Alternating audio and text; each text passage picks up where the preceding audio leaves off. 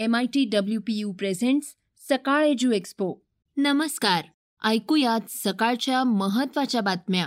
आज मंगळवार चोवीस ऑगस्ट. मी गौरी कुबेर. केंद्रीय मंत्री नारायण राणे यांच्या अटकेची आजची सर्वात मोठी आणि चर्चेतील बातमी आपण पाहणार आहोत.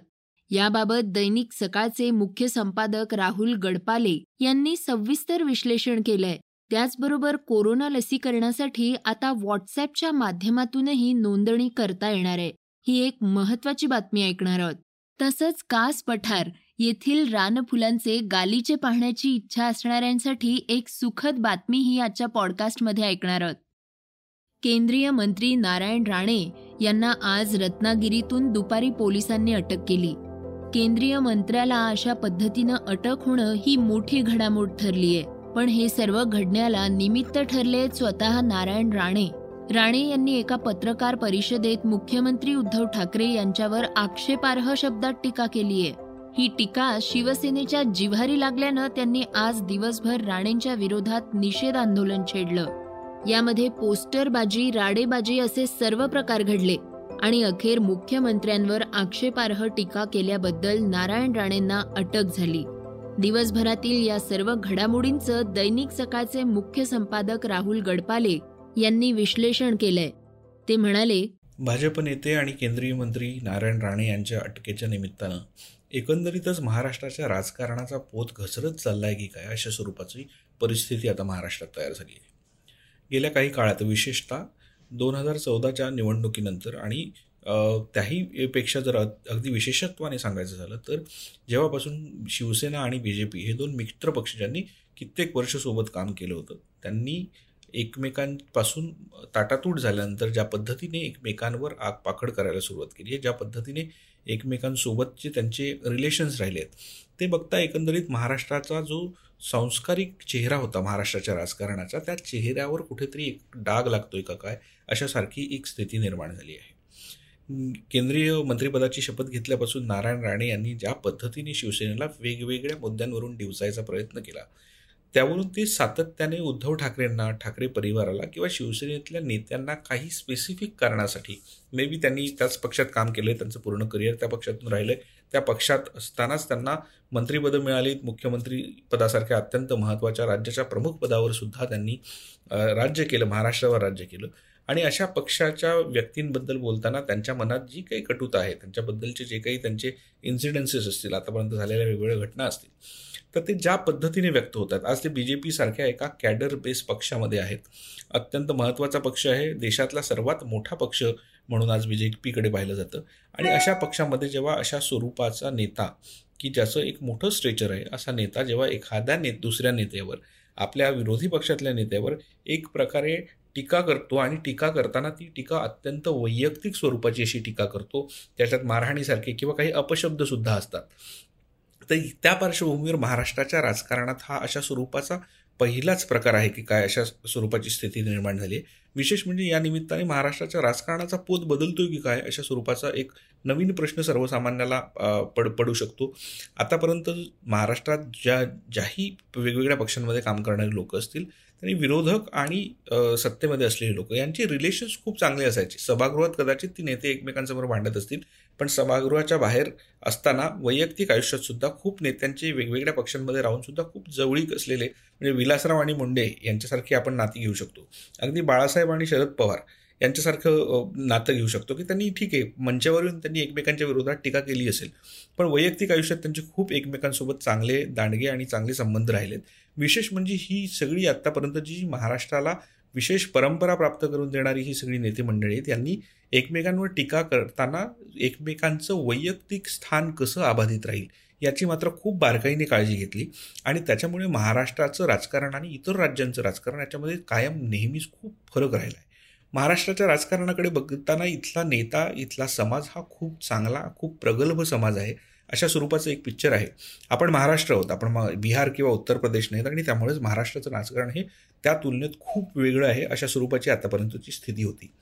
जेव्हापासून शिवसेना आणि बी जे पी हे दोन महत्त्वाचे पक्ष एकमेकांपासून दूर झाले तेव्हा त्यांच्यामधली कटुता इतक्या वर्षांचे संबंध असताना सुद्धा कटुता ज्या पद्धतीने बाहेर येते त्यावरून हे खूप वैयक्तिक स्वरूपाचं आणि राजकारणाचा पोत घालवणारं अशा स्वरूपाचं राजकारण सुरू आहे की काय अशा स्वरूपाची परिस्थिती आता निर्माण झाली आहे. गेल्या आठ दहा दिवसांमध्ये जेव्हापासून रा नारायण राणेंनी शिवसेनेच्या बद्दल वेगवेगळी वक्तव्य करायला घेतली तेव्हापासून नारायण राणेंचा शिवसेनेबद्दल असलेला राग ते प्रामुख्याने समोर आणतात बी जे पी नारायण राणेंना टूल म्हणून वापरते का काय अशा पद्धतीची सिच्युएशन होती. पण नारायण राणेंचं जर शिवसेना सोडल्यानंतरचं सगळं स्ट्रेचर बघितलं तर असं लक्षात येतं की राणा नारायण राणेंना खूप पक्षांनी वापरायचा प्रयत्न केला. नारायण राणेंना खूप पक्षांनी जागा द्यायचा प्रयत्न केला. अगदी काँग्रेससारख्या पक्षाने सुद्धा नारायण राणेंना सामावून घेतलं. त्याचा काँग्रेसला फायदा होईल अशा स्वरूपाची सुद्धा त्यांची अपेक्षा होती पण तसं प्रत्यक्षात झालं नाही. नारायण राणे हे कोणी कंट्रोल करू शकेल अशा स्वरूपाचा नेता नाही. त्यांच्यावर कोणी कंट्रोल ठेवू शकत नाही. महाराष्ट्रात केंद्रीय मंत्रिपदाची शपथ घेऊन आल्या आल्याच त्यांनी बी जे पीच्या इतर नेत्यांना सुद्धा ज्या पद्धतीने वागवायला सुरुवात केली अगदी प्रवीण दरेकरांची त्यांनी ज्या पद्धतीने बोलती बंद केली. ते बघता राणेंना कंट्रोल करणं बी जे पीला झेपेल का?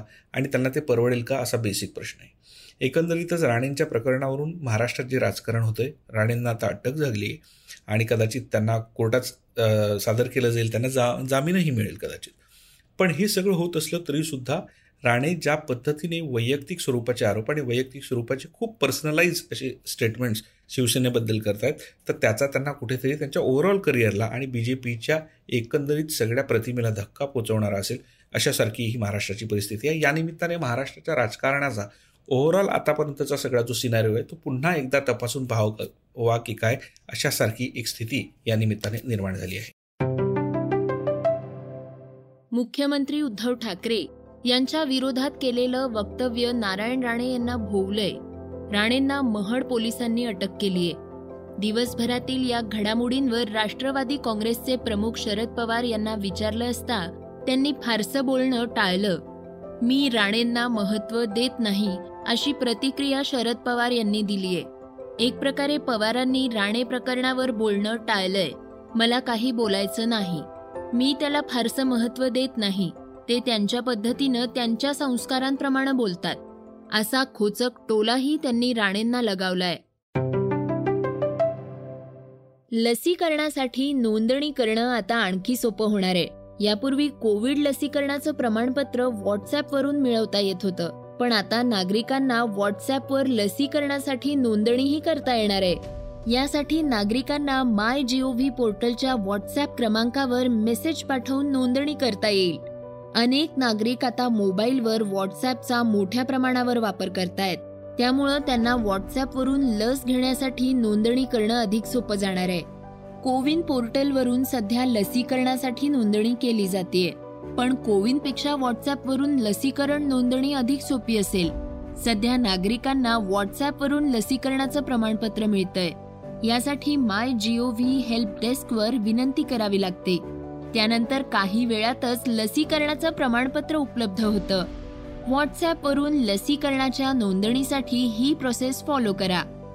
तुमच्या कॉन्टॅक्ट लिस्टमध्ये my G O V corona help desk क्रमांक नऊ शून्य एक तीन एक पाच एक पाच एक पाच हा सेव्ह करा. क्रमांक सेव्ह केल्यानंतर यावर बुक स्लॉट असा मेसेज पाठवा. यानंतर तुम्हाला एस एम एसद्वारे सहा अंकी ओ टी पी क्रमांक पाठवला जाईल. तो क्रमांक या ठिकाणी चॅटमध्ये टाका. तुमच्या मोबाईल क्रमांकावर नोंद असलेल्या सदस्यांची यादी तुम्हाला दिसेल. तुम्ही एक दोन तीन पर्यायांपैकी एक निवडू शकता. त्यानंतर चॅटमध्ये पिन कोड टाका. त्यानंतर व्हॉट्सॲप तुम्हाला लसीकरण केंद्राची यादी दाखवेल. यानंतर तुमची अपॉइंटमेंट निश्चित करा आणि दिलेल्या तारखेला लसीकरण केंद्राला भेट द्या. साताऱ्यातील जागतिक वारसा स्थळ असलेलं पर्यटन स्थळ म्हणजे कास पठार. विविध वनस्पती निरीक्षक आणि फोटोग्राफर्ससाठी इथल्या फुलांचा हंगाम म्हणजे उत्सवच. इथला पर्यटन हंगाम येत्या पंचवीस ऑगस्टपासून सुरू होतोय. या हंगामाची पूर्वतयारी कास पठार कार्यकारी समितीमार्फत पूर्ण झालीय. कोरोनाचं संकट अद्यापही संपलेलं नाही. त्यामुळे कोरोनाच्या पार्श्वभूमीवर गर्दीचं नियोजन करणं अत्यावश्यक ठरणार असून या संदर्भात समितीनं आवश्यक ती तयारी केलीय. यामध्ये सहा गावातील साधारणपणे एकशे चाळीस कर्मचाऱ्यांना नियुक्त करण्यात आले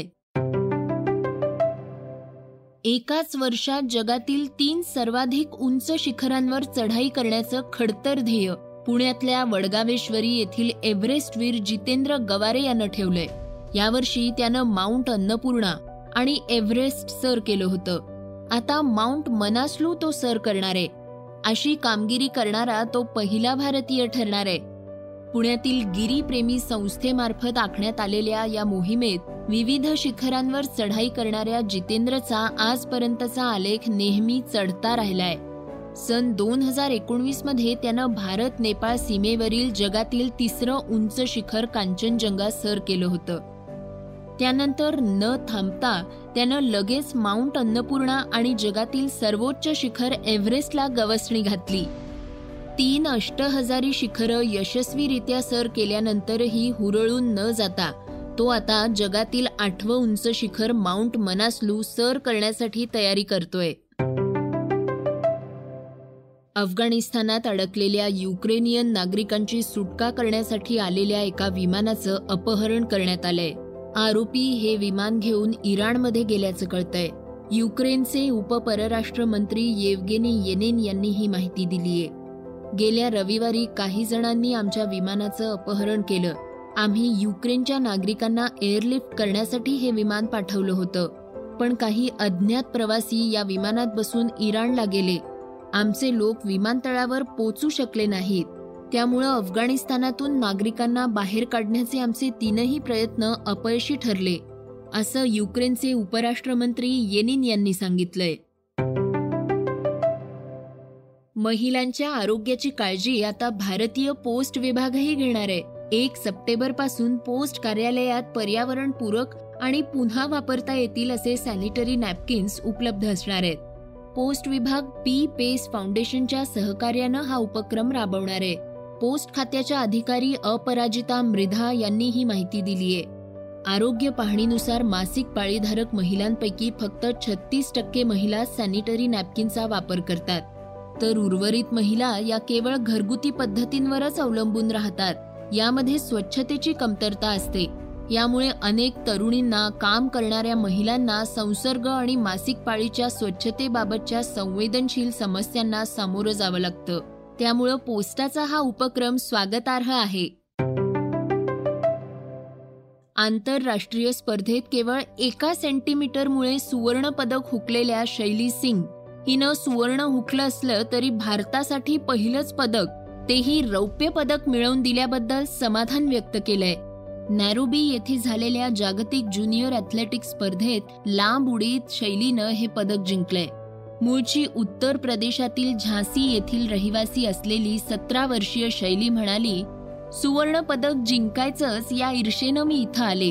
त्याप्रमाणे सुरुवातही चांगली झाली. वाऱ्याचा वेगही सोबत होता.